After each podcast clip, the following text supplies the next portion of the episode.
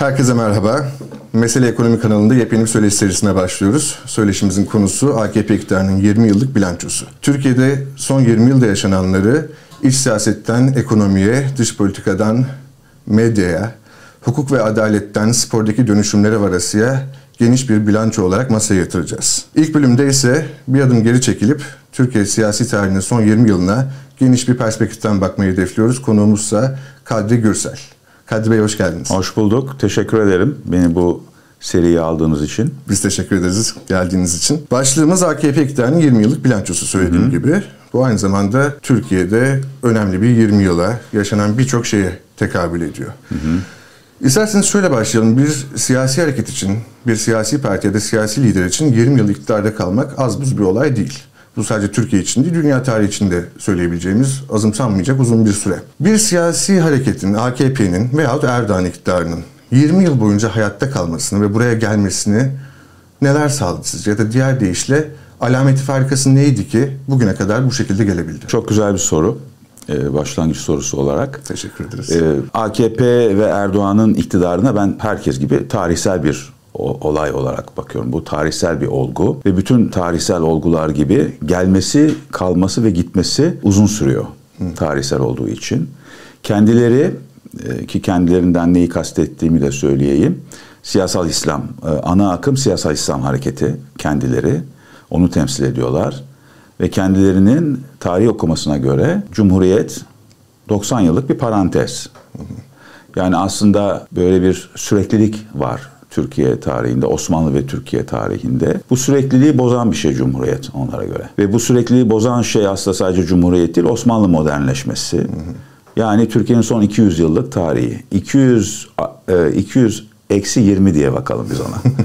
Kendileri çünkü 20 yıl parantezi kapatıyorlar. Öyle görüyorlar kendilerini. Yani tarihsel süreklilik unsurları olarak görüyorlar kendilerini. Bu aslında Davutoğlu'nun ki şu an kendisi AKP'de değil tasfiye edildi. Davutoğlu'nun Stratejik Derinlik kitabında sürekli vurguladığı ki 28 Şubat şartlarında çıkmıştır o kitap. Alt okumaları çok önemlidir o bakımdan. Tarihsel süreklilik unsurları olarak kastettiği işte İslami düşünce, düşünce insanları, cemaatler, tarikatlar ve işte bütün bu geleneği temsil eden herkes aslında kastettiği o. Böyle geniş bir tarihsel perspektiften baktıkları için ben de onlara bu geniş tarihsel perspektiften bakıyorum ve haklarını veriyorum.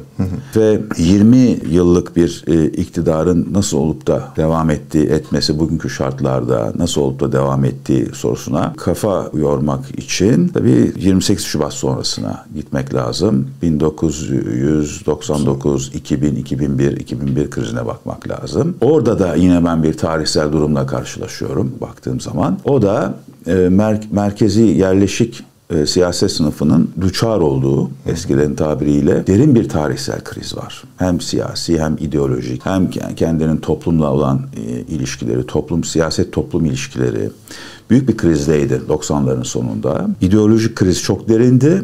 Aynı zamanda da ciddi bir kadro krizi yaşıyorlardı.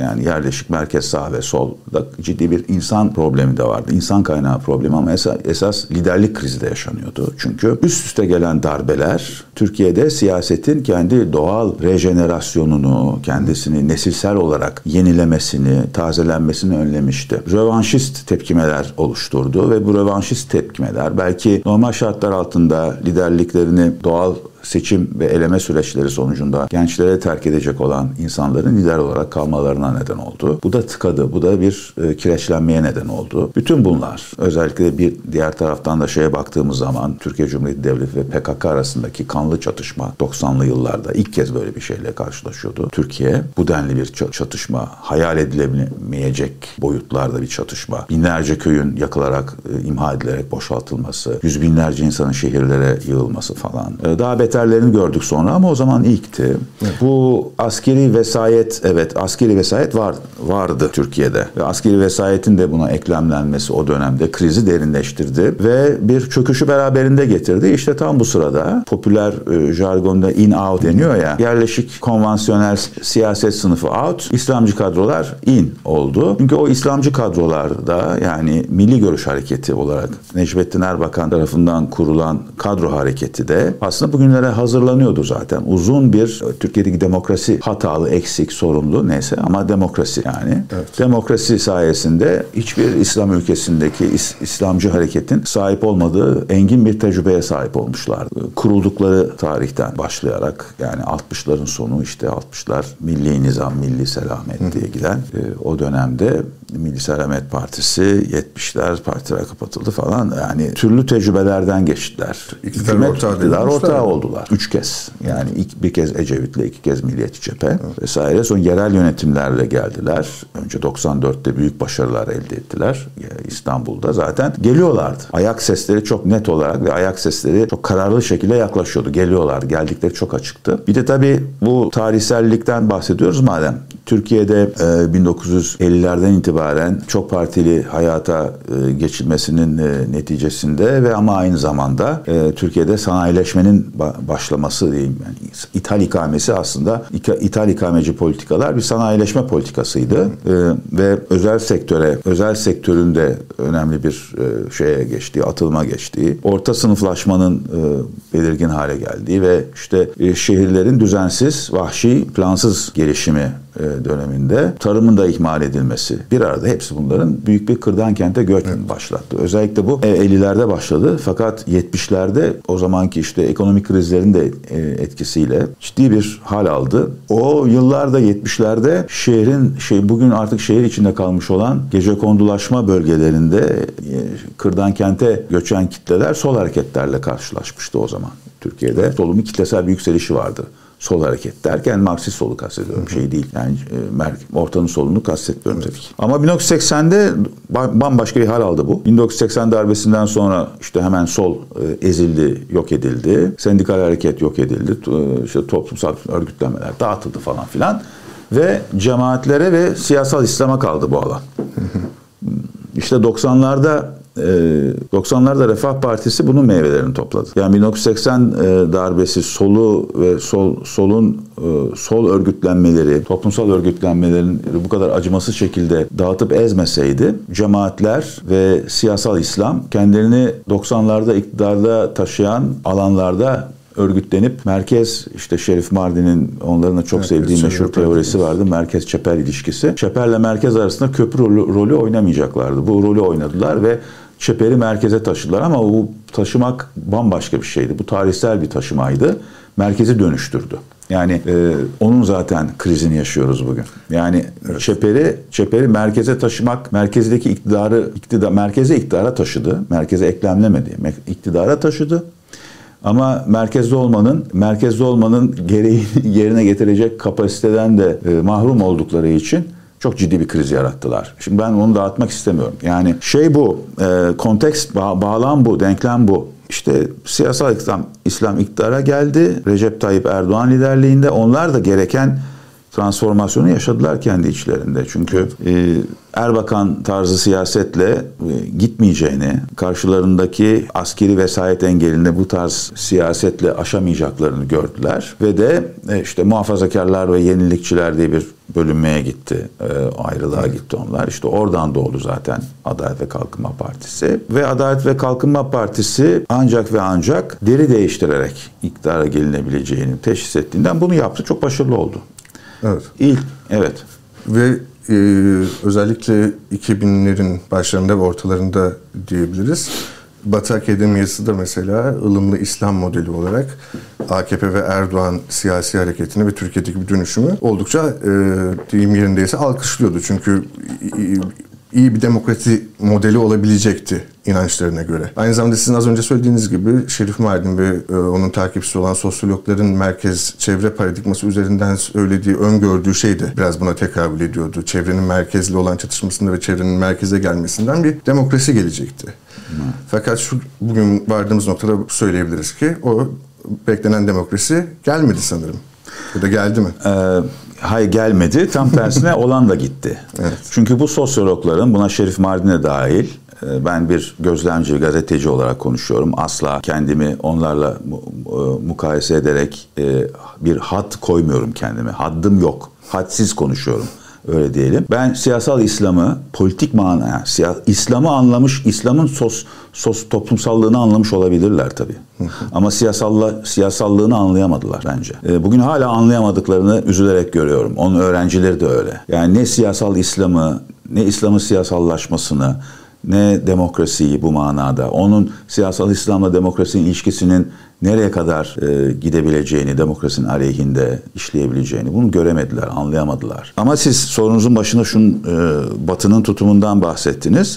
Evet, yani ben burada mükemmel bir ittifak görüyorum ve bu mükemmel ittifakın bileşenlerinden biraz da bahsedeceğim tabii, ama öncesinde Türkiye'deki ana akım siyasal İslamcı harekete çok yardım eden bir gelişme yaşandı dünyada, 11 Eylül. Bakın 11 Eylül'den önce 97-28 Şubat olduğunda 28 Şubat'ı askerler yaptı ve dünyada 28 Şubatçı askerler, askerin siyasete müdahalesi işte öyle çok ciddi bir sorun, bir işte Türkiye'de demokrasiyi tehdit eden, çok varoluşunu tehdit eden, çok dramatik bir gelişme falan gibi işlenmedi, yazılmadı, yansıtılmadı. Bu bir sorun haline getirilmedi. Çok büyük bir sorun. Evet, yani Batı'daki işte siyaset bilimciler, gazeteciler, yorumcular, düşünce kuruluşları Türkiye'de siyasetin askere müdahalesinin ciddi bir sorun olduğunu teşhis ettiler. Vardı bu. Evet. Ama bunu büyük bir felaket halinde takdim etmediler dünyaya. Yani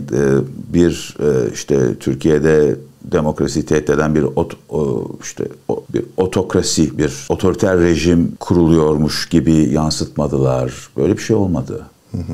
Enteresandı bu. Yani evet. Ama ne oldu? 11 Eylül olduktan sonra birdenbire Türkiye'deki siyasal İslam deneyiminin 11 Eylül sonrası dünyada İslami radikalleşme veya siyasal İslam'ın radikalleşmesi en uç noktalarda işte İslamcı terör ve radikal siyasal İslam'a meyleden kitlelere karşı onları fanatizmden ve aşırılıktan koruyacak değil de yani uzak tutacak bir alternatif bir model olarak o zaman işte ılımlı İslam. Evet. Diye takdim edilen bir model olduğunu gördüler. Aynı zamanda da şaşırtmayı başardılar olumlu anlamda. Yani Recep Tayyip Erdoğan pragmatik bir lider. Dünyayı şaşırtmayı başardı. De yine işte ılımlı İslam konusundaki düşünce üretimleri vesaire. Bütün bunlar iktidarın işini çok kolaylaştırır ama iktidar da bunu kolaylaştırmak için belki kendilerine verilen tavsiyeler de doğrultusunda ne gerekiyorsa yaptılar. Yani IMF programına sadık kaldılar. Türkiye'nin Batı ile olan ilişkilerini muhafaza etme konusunda taahhütte bulundular. AB sürecinin şampiyonu oldular. Tam tersine dönmüştü her şey. Yani Türkiye'deki Batı yanlısı oldukları varsayılan cumhuriyetçi kadroların yapamadığını, cumhuriyet karşıtı ve Batı karşıtı oldukları varsayılan İslamcı kadrolar yapıyordu. Evet, bu şaşırtıcıydı. Yani bu konuda o zaman da işte tamam, aranan cevap bulundu. Siyasal İslam demokrasiyle bağdaşır mı, uyumlaşır mı? Evet. Bak, Türkiye örneğinde görüyoruz. Demek ki siyasal İslam'la demokrasi pekala bağdaşabilen, hatta siyasal İslam'ın demokrasiyi ilerletebileceği bu şartlarda da görüldü dendi. Çok erken bir teşhisti bu. Bence bu teşhis siyasal İslam'ın gerçek karakterini, tabiatını kavramaktan önce o anın ihtiyaçları, o konjonktürde acil ihtiyaç duyulan bir hususu karşılıyordu. Bu acil bir güvenlik ihtiyacı vardı ve bu güvenlik ihtiyacına bir acele cevap vermek lazımdı. Sanıyorum o cevabı AKP'de buldular. İşin bu boyutu var. Yani Avrupa Birliği konusunda taahhütlerde bulunmak, bu konuda programı ilerletmek, reformlar yapmak. Ama o çok küçümsenen, aslında Selefi olan koalisyon hükümeti döneminde başlamıştı o reformlar. Onu da hatırlamak lazım. Yani IMF programı derken Kemal Derviş'in reformlarına da sahip çıktılar. Bankacılık sektörünün düzenlenmesi, bağımsız kurumlar vesaire, onu devam ettirdiler. Ve bütün bunlar yani Türkiye'de de mükemmel bir ittifakın ortaya çıkmasını sağladı. Bu ittifak işte İstanbul Burjuvazisi, TÜSİAD, ana akım medya, orta sınıflar, zımnen orta sınıflar, kentli orta sınıflar, eski işte merkez sağ seçmeni olan bir süre için, Kürtler, genel olarak işte muhafazakarlar ve muhafazakar işte bu burjuvazi diyelim biz ona. Taşra burjuvazisi. Bütün bunlar toplumun büyük çoğunluğunun büyük bir çoğunluğunu geniş bir ittifak çatısı altında. Bunun karşısında o askeri vesayet denen devlet içindeki güç, yapı, ilişkiler, neyse kadro, onu temsil eden bütün güçler ve kurumlar reaksiyon gösteremedi. Sessiz kalmayı yerler. Çünkü karşılarında büyük bir ittifak vardı. Evet. Yani ve bu ittifak Türkiye'yi yani hem krizden çıkarmakla kalmadı ve de bir yöne doğru, varsayılan bir yöne doğru götürmekteydi. Bu yönün ne olduğu o zaman başlandı tartışılmaya ve pek de öyle sanıldığı gibi işte Türkiye'yi 200 yıllık Osmanlı ve Cumhuriyet modernleşmesinin nihai hedefi olan muasır medeniyet seviyesine taşıma istidadında bir yön olmadığı ise ileriki yıllarda anlaşılacaktı. Anlaşıldığında geç olacaktı. Biz çok uyardık, biz derken. Evet. Biz derken şunu kastediyorum. Basın özgürlüğü aktivistleri 2008'de ilk başladığında otoriterleşme eğilimleri hem dünyayı hem Türkiye'yi uyardık. Yani bu gidiş otoriterleşmedir dedik falan filan. Otoriter bir yönelim aldı dedik bu iktidar falan ama tatlı rüyalarından uyanmamayı tercih ettiler. Ta ki artık yani karanlığa uyandıklarında fark ettiler bence durumu. Evet, ne yazık ki. Peki şöyle devam edelim isterseniz. Şimdi AKP'nin iktidara gelişi ve ilk döneminden kısaca bahsettik. Hmm. Ve burada geniş bir toplumsal ittifak vardı. Hmm. Fakat 20 yıl boyunca siyasi iktidarda kalabilmesi için çeşitli cari şartlara göre farklı ittifaklar kurdu AKP ve Erdoğan. Evet. Yani zaten siyasetin de doğası gereği uzun süre ayakta kalmak şartlara göre çeşitli ittifaklar, güç dengeleri kurmaktan geçiyor. Hem isterseniz bu ittifakların izleyine bir bakalım. Hmm. Nasıl köşe taşlarını nasıl koyabiliriz bu ittifakların? Ve bunun paralelinde size de şunu sormak istiyorum. AKP ya da daha doğrusu Erdoğan bir siyasi lider olarak bu ittifakları kurmakta ve yeri geldiğinde tam tersi yöne çevirebilmekte ne ölçüde başarılı oldu? İyi bir strateji sergiledi mi siyasi anlamda? Evet, bu mükemmel ittifaka bir önemli unsuru da eklemeyi unuttum. Fethullahçı cemaat, Fethullahçı örgüt. Yani Fethullah Gülen cemaati. Onu da eklemek lazım ve diğer cemaatleri de eklemek lazım. Bütün İslami cemaatleri eklemek lazım. Onlar. Muhafazakarlar dediğimiz büyük kümenin içinde yer alıyorlar ama özellikle vurgulanması lazım. Madem ittifakları soruyorsunuz. Şimdi Türkiye'de bu benimkisi ampirik bir gözlem. Bunun neden böyle olduğunu bilmiyorum. Türkiye'nin bir ritmi var. Ve bu ritim çok değişmedi dünden bugüne. Çok partili hayata geçmesinden bu yana Türkiye'deki ritim hep 4 ile 6 yıl arası denklemler kuruyor. Bu denklemler 4 ile 6 yıl arasında bozuluyor, değişiyor. Yerine yeni denklemlere bırakıyor. İncelediğiniz zaman Türkiye'nin tarihini dönemler birbirlerinden ittifaklar ve temel karakteristikleri bakımından ayrışıyorlar. 4 ila 6 yılda bir değişiyor dönem Türkiye'de. Bazen çok dramatik kırılmalarla oluyor bu. Evet. Çoğu zaman da öyle oluyor. Şimdi baktığınız zaman AKP 20 yıl nasıl iktidarda kalabildi sorusunu incelemek lazım. Bir kere AKP iktidara geldiğinde bugün anlıyoruz ki gitmemek üzere geldi. Hı hı. Çok net. Evet. Ve bütün hazırlığını, bütün yol hazırlığını ve bütün planını, programını buna göre yaptı. Uzun vadeli bir proje. Tabii. Yani o bakımdan da ben Erdoğan'ın çok usta bir taktisyen olduğu kanaatindeyim. Taktik zekası gerçekten çok ileri düzeyde olan bir lider. Mükemmel ittifak dönemi işte 2003'te başlayıp 2007'ye kadar süren bir dönem bu. İlk dönem. O da işte 4-5, 2003 dahil, 2007 ortasına kadar falan, muhtıraya kadar sürüyor. Bu dönemde işte saydık bütün hepsini, bu mükemmel ittifakın unsurları. Karşısında da sessiz vesayet sistemi. Yani işte ben buna yani cumhuriyetçi bürokrasi, asker ve sivil bürokrasi demiyorum. Bu başka bir şey. Ardından o yapı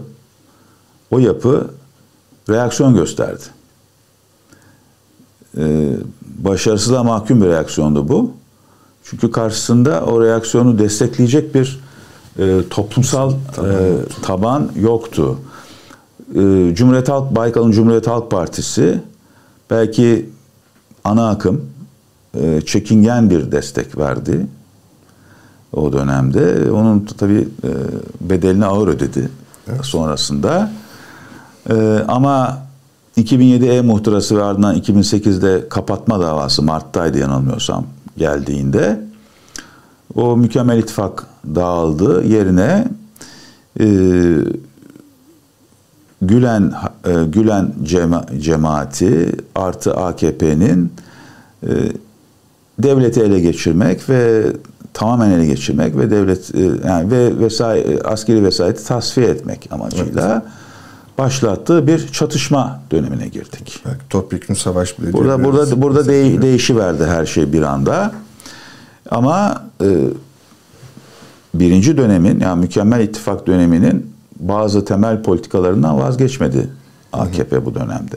2009, 2008'den başlayarak dış dünyanın desteğini bu çatışmada, bu kavgada arkalarını almak için Kürt ve Ermeni açılımlarını başlatır ve sürdürür gibi yaptılar. Tamamen politikanın amaçları doğrultusunda araçsallaşmış ve gayri samimi girişimlerdi bunlar. Bunları yapabilecek kapasiteleri vardı ama. Çünkü ideolojik olarak yani Cumhuriyet'e bağlı değillerdi. Cumhuriyet'in de çok temel bir zaafı bu. Türkiye yani kuruluş eski Cumhuriyet'in, ben diyorum ona artık eski Cumhuriyet demek lazım. O işte Kürt sorunu artı Ermeni sorunu, Kıbrıs sorunu. Kıbrıs sorununda da zaten bunu kanıtlamışlardı ilk dönemde. Annan planı desteklediler. Evet. Annan planına evet denmesini istediler ve adanın kuzeyinde evet dendi. Değil mi? Evet. Bu ikinci dönemde, yani 2007'den 2008'den başlayan ikinci dönemde de Amerika'nın net, kesin desteğini arkasına alarak bu kavgaya girişti. Cemaat ve AKP koalisyonu. Bu fiili koalisyon. Ben bunu bir simbiyoza benzetiyorum. Yani biyolojideki farklı iki varlığın, canlı türünün birbirine yek diğerinde olmayan kapasiteleri sunarak birlikte bir yaşam formu oluşturması. Ve hayatta kalmak için de birbirlerine muhtaç olmaları. Muhtaç olmaları ama aynı zamanda yani cemaat ile AKP'nin çok farklı kapasiteleri vardı. Cemaatin elinde işte bir kadro havuzu, iyi yetişmiş bir kadro havuzu, medya. O zaman cemaatin medyası önemliydi çok. Çünkü AKP'nin daha henüz medyası yoktu. Kadro havuzu, medya, devlet içinde örgütlenme, dış bağlantılar, lobicilik kapasitesi çok gelişmiş. AKP'de yoktu böyle kapasite. Evet. Bunun karşına da AKP devletin anahtarı vardı elinde. Seçilmişlik, meşruiyet, anayasal meşruiyet vesaire. Evet. Yani bu ikisi bir araya geldiği zaman bir gerçekten ciddi bir güç ortaya çıkıyordu. Tamamlıyorlardı birbirlerini. Farklı iki tür, türdeş olmayan iki varlık tamamlıyordu birbirini. Farklı türden siyasal İslam'ı temsil ediyorlardı ama türleri çok farklı. Evet. Peki bu ikinci dönem ne zamana kadar devam? Bu 2011'de Işık Koşaner'in istifasıyla sonuçlanan yaşa kadar askeri vesayetin tam ve kesin olarak tarihsel olarak tasfiyesidir. Evet. Işık Koşaner ve ekibi. Necdet Özel jandarma orada kaldı ve Genelkurmay Başkanı oldu. Ondan sonrası artık silahlı kuvvetlerin, iktidarın ve bu iktidar koalisyonunun, fiili koalisyonun iradesine rağm olduğu dönemdir. Bitmiştir askeri vesayet. Bu ama bu ikinci dönemde bu 2007-2011 yani Ergenekon, Balyoz operasyonları, evet. Ondan sonra Balyoz operasyonlarıyla ordudaki Cumhuriyetçi Kemalist ve bazen mezheplerin dolayısıyla da fişlenen kritik kadroların tasfiyesi, aynı zamanda Avrasyacı kadroların tasfiyesi.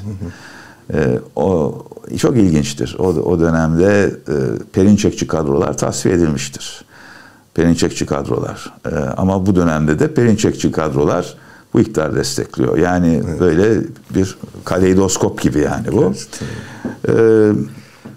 İşte bu dönem tabii de 2010 anayasa referandumu var. Tabii 2010 anayasa referandumu da zaten yargının ele geçirilmesi için yapılmış bir evet, hamleydi.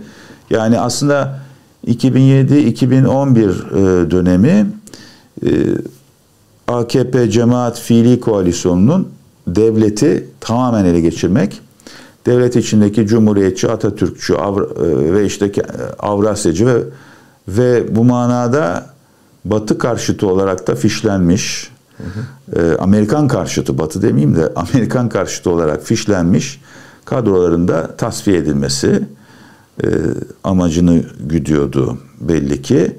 Fakat şunu görmek lazım. Yani evet, bu fiili koalisyon, AKP Cemaat Fiili Koalisyonu bir ortak hedef doğrultusunda hareket edermiş gibi görünürken aslında her ikisi de kendi stratejik hedefleri doğrultusunda hareket edip kendi ajandalarına hiçbir zaman vazgeçmediler ve bu ajanda, bu iki ajanda ortak düşmanın tasfiyesinden sonra çatışır hale geldi. Çünkü aslında bu iki ajanda güç dengesindeki değişimi istihbarat örgütlerinin sahipliğinin kimde olduğuna bakarak da görmek mümkün.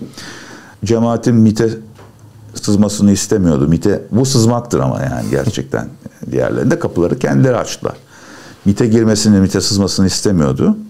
Çünkü yani MİT çok kritik, stratejik bir mevki. Ama polis istihbaratında bakıyoruz, o zaman cemaat ele geçirmiş. Tamamen ele geçirmiş. Yani polis istihbaratı bütün imkanlar, parası, şusu, busu, elemanı, haber elemanları hepsi cemaate çalışan dev bir yapı. Öyle bakmak lazım. Sonunda zaten bu iki istihbarat gücü birbirine çatışır hale geldi. Birbirlerine yani polis istihbaratı MİT'e operasyon çekti. MİT'in haber elemanlarını açığa çıkardı falan o dönem. Ha işte şeye başladık şimdi. 2012 Şubat kriziydi yanılmıyorsam değil mi? 2012 7 Şubat krizi. Evet, Şubat. Yani Hakan Fidan'ın gözaltına alınmak istenmesi. Başbakan Recep Tayyip Erdoğan ameliyat masasındayken. Bu işte iç savaşın başlangıcı olan dönem. O zaman yine değişiyor bütün ittifaklar. Evet. Ne oluyor? İşte cemaate karşı, cemaat karşıtı siyasi pozisyonlar alan Cumhuriyetçi entelektüeller vesaire, işte medya mensupları, siyasi güçler vesaire, onlar iktidarın cemaate karşı, bu kavgada cemaate karşı tutumunu destekliyorlar. Yani işte cemaati tasfiye etmek. Ama cemaatin de hamleleri var. Cemaate iktidar tasfiye etmek için fütursuz ve aşırı özgüven içeren çok cüretkar hamleler yapıyor. 17-25 Aralık operasyonları, yani bu yani cemaat baktığın zaman yani biz tamam, devlet bizim, biz kendi devletimizi kurduk yani varsayımıyla hareket ettiklerini görüyoruz. İşte polis istihbaratı, yargı koordineli olarak iktidara, hükümete operasyon çekiyor. Daha önce uydurulmuş deliller vardı. Askerleri tasfiye etmek için Türk Silahlı Kuvvetleri'ni bir oyuncu olmaktan, etkin yani bir aktör olmaktan çıkarmak için o zaman delil uydurmuşlardı. Darbe planları, şunlar bunlar, balyoz gümüşü, şu yakamoz falan uyduruk şeyler. Şimdi ise delil uydurmadılar. İzliyorlarmış çünkü ve dosyalıyorlarmış, her şeyi arşivliyorlarmış. 2012, 13, 14 bir taraftan geziyorlar, kavga var. Diğer taraftan da mesela iktidar değişik şeyler yapıyor. Ne yapıyor?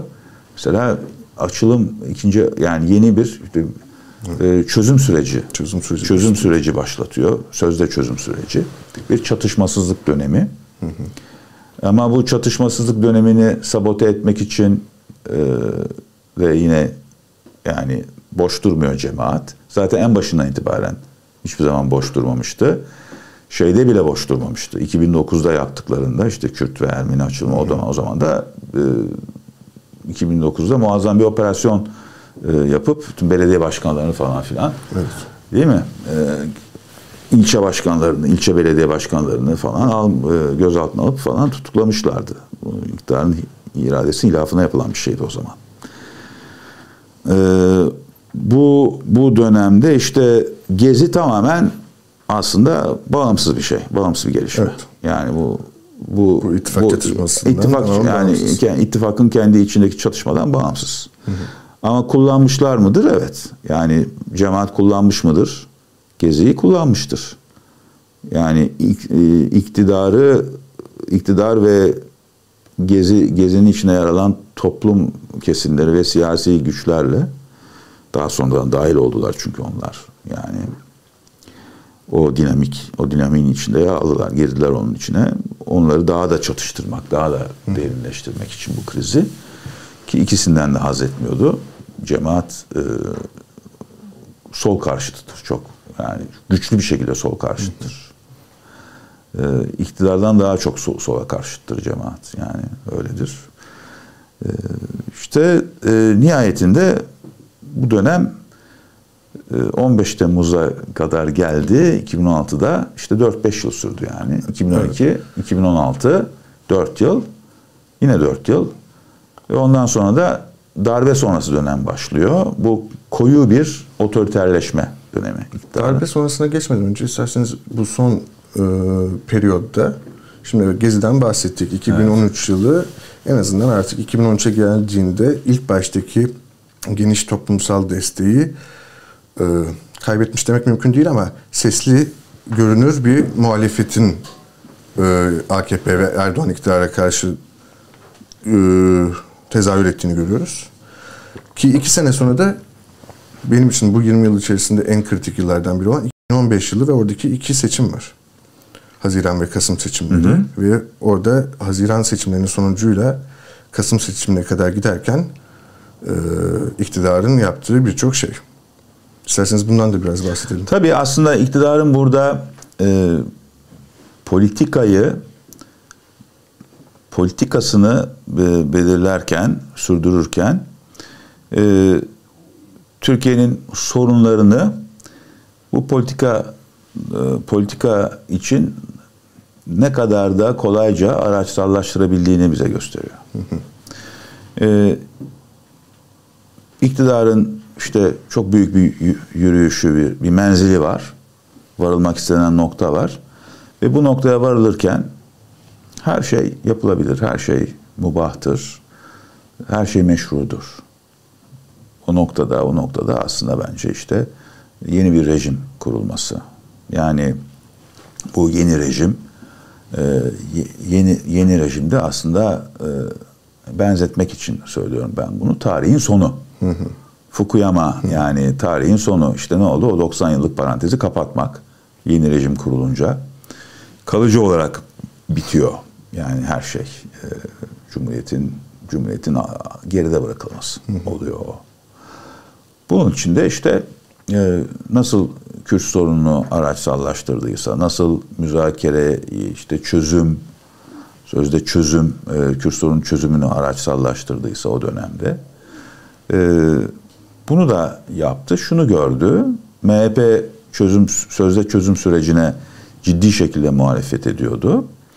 Ve MHP ile AKP'nin üstüne oturduğu toplumsal, sosyokültürel, sosyopolitik yapı, İç Anadolu, İç Doğu Anadolu, Karadeniz, o bölümler, o kesimler özellikle sosyolojik olarak çok benzeşiyor.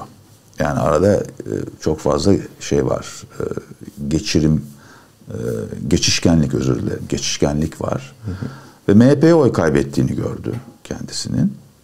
Yani bu barış süreci, çözüm süreci denilen ve aslında yürümeyen ve ve seçimlerin kolayca, rahatça atlatılması için aynı zamanda da mücadele edilen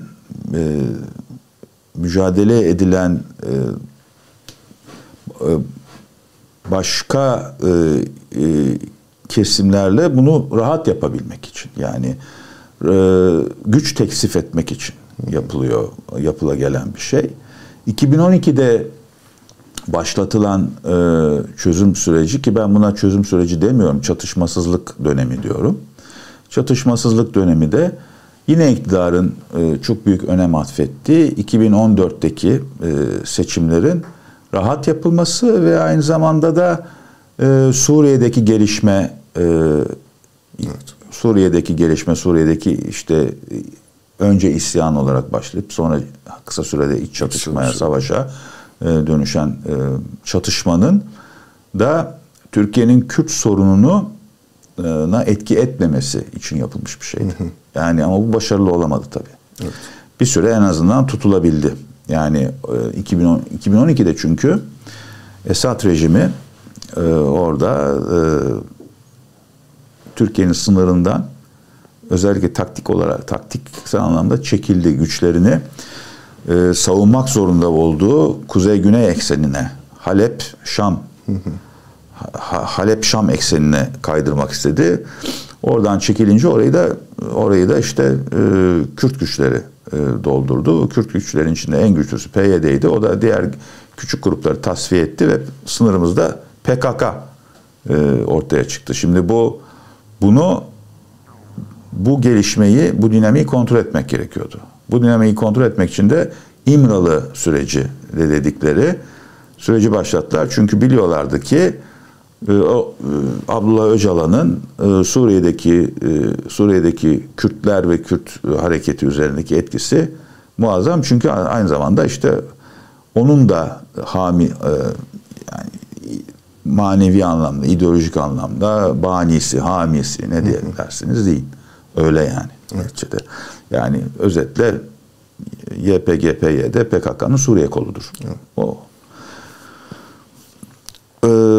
O kritik dönemde işlerin çığırından çıkmaması için bunu yaptılar. Sözde çözüm süreci diye işte İmralı'yı kontrol edersek, İmralı'ya bu çok istediği payeyi, konumu bahşedersek bu durum bir süre yatışır dediler, ama baktılar ki bu sefer milliyetçi muhafazakar taban bu yüzden eriyor. Çünkü çözüm süreci bir yere varmıyordu. 2013'ün Mart'ında resmen başladı. Fiilen 2012'nin sonbaharında başladı ama 2013'ün Eylül'ünde geri çekilmeyi askıya aldık dediler. Çünkü güven arttırıcı önlemler olarak bekledikleri adımları atmadı iktidar. Yani yaptıkları suçlama oydu. Haritalar, yani yol haritaları uygulanmadı vesaire, şudur budur. İki tarafın da işine geldi bu. İki taraf da kendi işine baktı. Tamam, bir süre biz sizinle çatışmayalım. PKK Suriye'ye ağırlık veriyordu o dönemde. Haklı olarak, stratejik nedenlerle.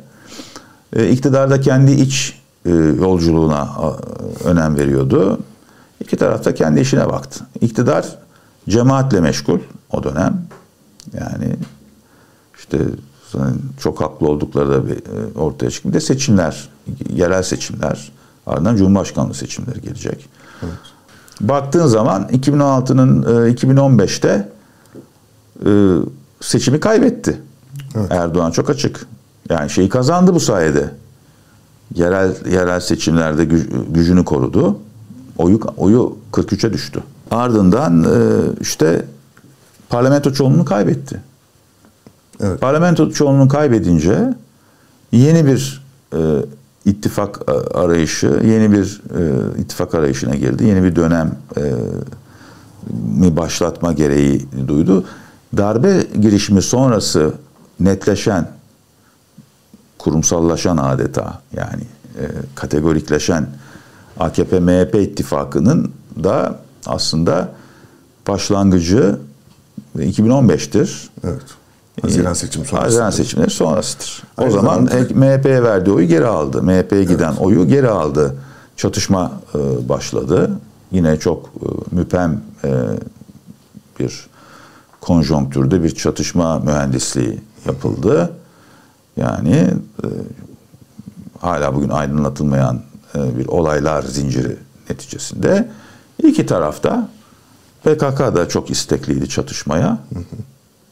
Onlar da zannediyorlardı ki yani biz kendi paralel devletimizi kurduk. İşte gelin hadi çatışalım, bu kadar kolay. Hayal bile edilemeyecek bir yıkım tablosu çıktı ortaya bunun sonucunda. Seçim sonrasında özellikle 2015 Kasım seçiminde parlamento çoğunluğunu tekrar ele geçirdiğinde, zaten ondan sonra özellikle 2016'daki darbeye kadar çok kanlı bir çatışma yaşadı Türkiye. Özellikle şehirlerde ilk defa bir şehirlere ağır silahlar sokuldu ve şehirler imha edildi. Evet. Yıkıldı yani. Kısmen veya yani büyük ölçüde kısmen. Korkunç. Nusaybin, Cizre, Diyarbakır, Şırnak. Evet. Çok ciddi bir yıkım tablosu çıktı ortaya.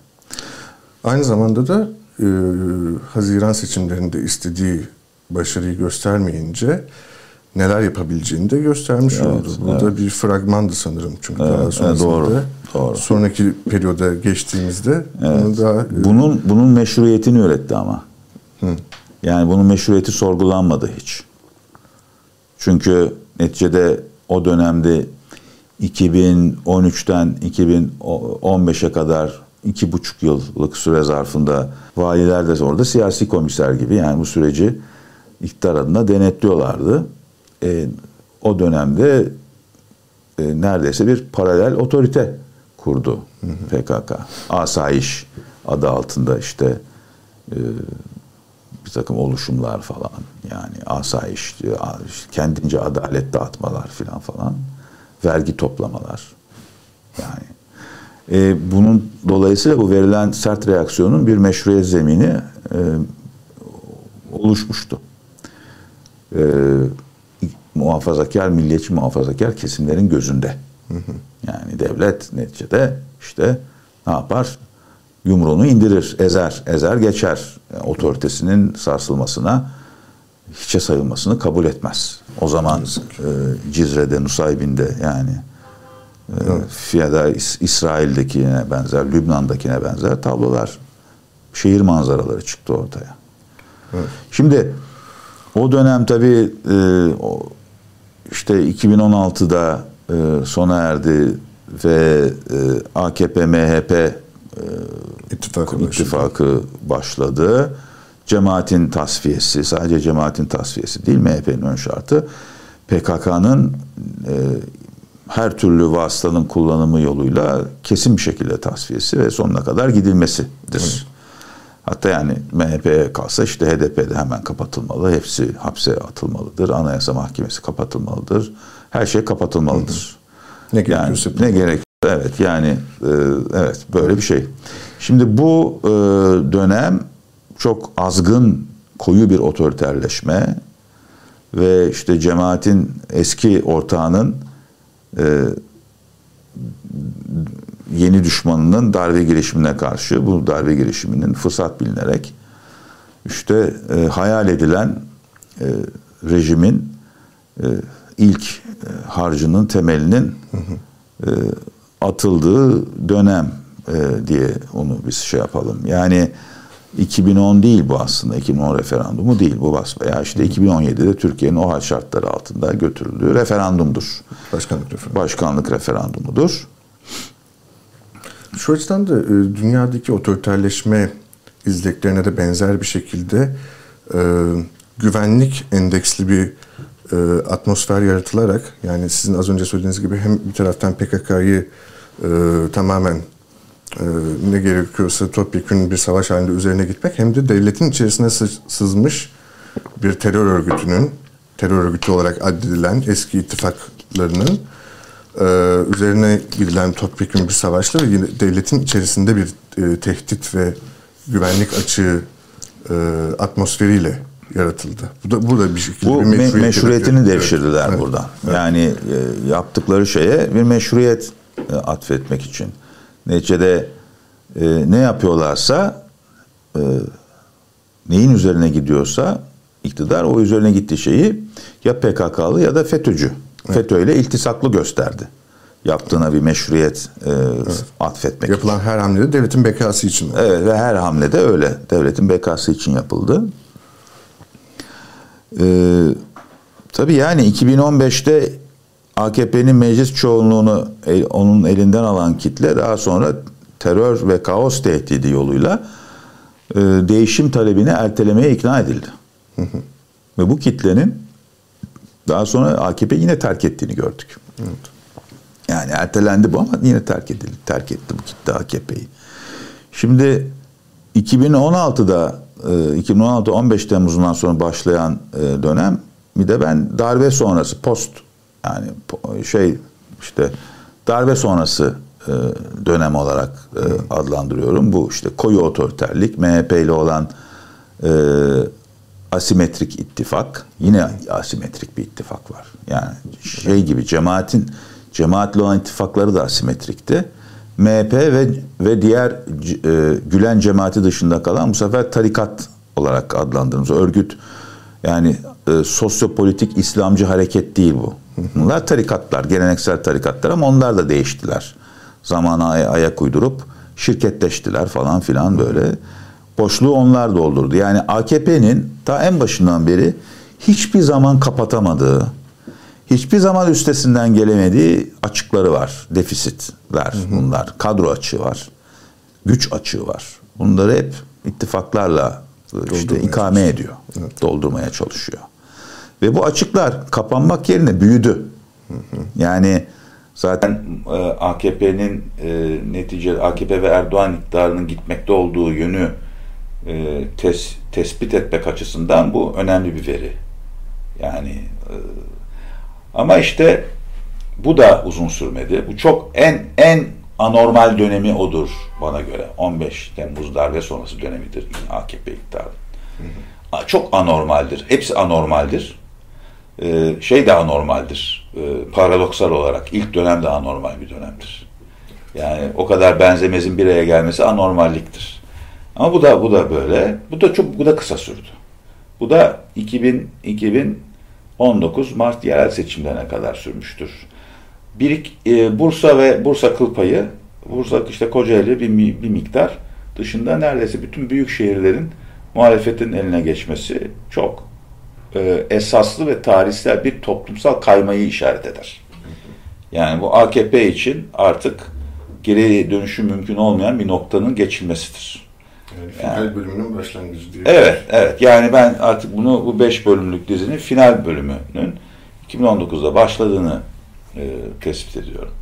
2019'da artık geriye dönüşü olmayacak bir şekilde AKP'nin son devrini yaşıyoruz.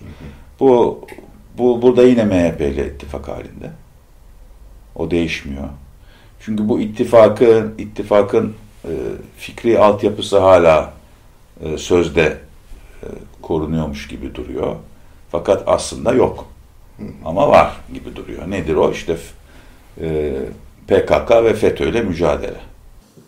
Ne olacak peki MHP ve AKP'nin ittifakı? Yani hiç aslında bir zemini yok bugün. Zemin yok. Olay tamamen artık yani bu çürük bir zemindeler şu an. İdeolojik zemin son derece çürük aslında. Ortada işte devletin bekası gibi bir sorun var sözde. Ya devletin bekası artık iktidarın gitmesini gerektiriyor. Evet. Yani bambaşka, her şey bambaşka. Tamamen değişti. Yani güvenlik parametreleri değişti. Bambaşka bir noktaya geldik. Dış politika açısından da böyle bir şey, böyle bir yaşamsal ve ikna edici bir tehdit yok. AKP-MHP ittifakı efendime söyleyeyim oradan pay almak falan gibi böyle bir şeye dayanıyorsa kadroları ihya etmek. Yani 20 yıldır iktidar yüzü görmemiş MHP kadrolarını biraz güce ve paraya kavuşturmak falan gibi. O zaman ya bu çok çürük bir zemindir. Dayanıklı bir şey değil. Yani yani bu bir ortaklık, iş ortaklığı gibi bir şey. Sürdürülebilir bir şey değil. O yüzden bu son dönemde, yani ne zaman biter bu dönem? En geç 2023'te seçimde biter. O zaman da şu giriyor işte seçim. Bizim Türkiye'de kentli aydınların ve genel olarak CHP'ye, İYİ Parti'ye falan temayülü olan seçmenlerin böyle öğrenilmiş bir çaresizliği var. Yani dile getirildi işte. Seçimle gitmez. Efendim bu adam seçimle gitmez. Seçimleri kazanmak için her şeyi yapar. Kaybederse gitmemek için her şeyi yapar. Kaybederse gitmemek için her şeyi yapar. İyi de bu varsayımların gerçekleşmesi için bakın hep yapmak fiilini kullanıyoruz. Yapmak değil, yapabilmesi lazım. Evet. Ben yapamayacağı noktaya doğru gittiğini görüyorum. Evet, evet. Bu eskiden beri Erdoğan'a özellikle atfedilen kriz anlarında ya da ani değişen cari şartlara karşı şapkadan tavşan çıkararak tekrar iktidarını korumak ve seçmenini konsolide etmek maharetine artık kabil değilmiş gibi, ne dersiniz? Evet, çok doğru. Bence Erdoğan özellikle yani bu 15 Temmuz 2006 darbe sonrası dönemde ki hatalarıyla kendisini tüketti, sahip olduğu her şeyi tüketti. Şöyle diyelim, bu en büyük stratejik hatası Erdoğan'ın Cumhurbaşkanlığı Hükümet Sistemi adlı bu tuhaf, ucube, fevkalade konjonktürel, sürdürülmesi mümkün olmayan sistemi Türkiye'ye empoze etmek oldu. Bu sistem, hep söylerim ben, fabrika ayarları gereği kendisini imhaya programlanmıştır ve şu an imha ediyor bu sistem kendisini. Bunun dışında ikinci çok büyük hatası, dönemi kapatan hata, Mart 2019 yerel seçimlerinde özellikle İstanbul'da seçimi tekrar ettirmek oldu. Evet. Tabii yani bunu yapmasaydı o dönem kapanıyordu. Çünkü 2019 yerel seçimlerinde gördüğümüz tablo bizim tarihsel bir kaymadır. Yani bütün çok önemli bütün metropollerin yönetimi Bursa hariç muhalefete geçti. Yani burada evet, çok net. Yepyeni bir Türkiye siyasi haritası doğdu. Kıyılar kapatılmış, bütün gelişkin zengin kıyılar muhalefete geçmiş, içeride kalmış. Yani çekiyor, böyle içeriye doğru çekiliyor. Evet. Ekonomik gücü de düşük şey. Evet tabii, yani o nispette de Türkiye'nin içine girdiği derinleşen bir ekonomik kriz var. Türkiye'deki piyasa yapıcıları olsun, sanayiciler olsun, her türden, her renkten, her arka plandan sanayici vesaire. Bu sistemi kabul etmedi bu sanayiciler. Sadece işte oligarklarına çalışıyor. Onlara da oligark demek lazım. Yani onlara çalışıyor. O da bütçenin dağıtımıyla alakalı bir şey. Yani ve her biri birer soruşturma konusu olabilecek ileride dosyalar bunlar. Evet. Yani bu büyüyor. 2017'de referanduma götüreceği anlaşıldığında dolar fırladı. 4 liraya geçti. Yanılmıyorsam Şubat mıydı, Mart mıydı? Ama yani şeyden önce. Referandumdan önce. Sonra 2018'de seçim yaptı. Seçimden sonra işte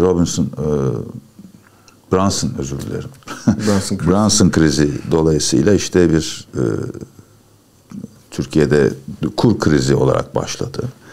Yönetilemediği için de daha sonra bu işte derinleşti ve bugün bu haldeyiz ve her şeyi tüketerek ilerledi ve artık yolun sonuna geldi dedik. Evet, gerçekten her şeyi tüketerek ilerledi ve yolun sonuna geldi. İttifaklarını tüketti. Türkiye'de artık ittifak edebileceği, ittifak yapabileceği hiçbir, onu ayakta tutmaya yeterli bir ittifaktan söz ediyorum ben. Hadi yani ittifak yapmaya çok hevesli perinçekçileri kastetmiyorum da Doğu Perinçe'yi, Vatan Partisi'ni kastetmiyorum. Onu kastetmiyorum. Ki onun da zaten artık miadı doluyor giderek yani.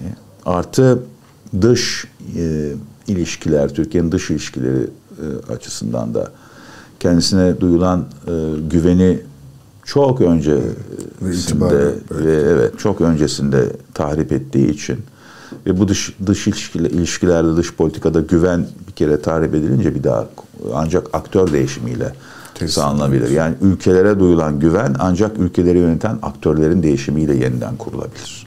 Yeni başlangıçları, o başlangıçlara gerekli hale getiren sorunları doğuran insanlarla yapamazsınız. Dış ilişkilerde böyledir. İşte o yüzden de yapamıyor yeni başlangıçlar.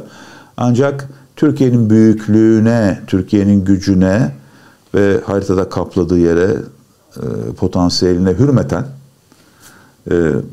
dış aktörler Erdoğan'ı idare ediyorlar sadece. Bu idare etme hali. İdare edelim bu adamı diyorlar. Başka bir şey değil yani.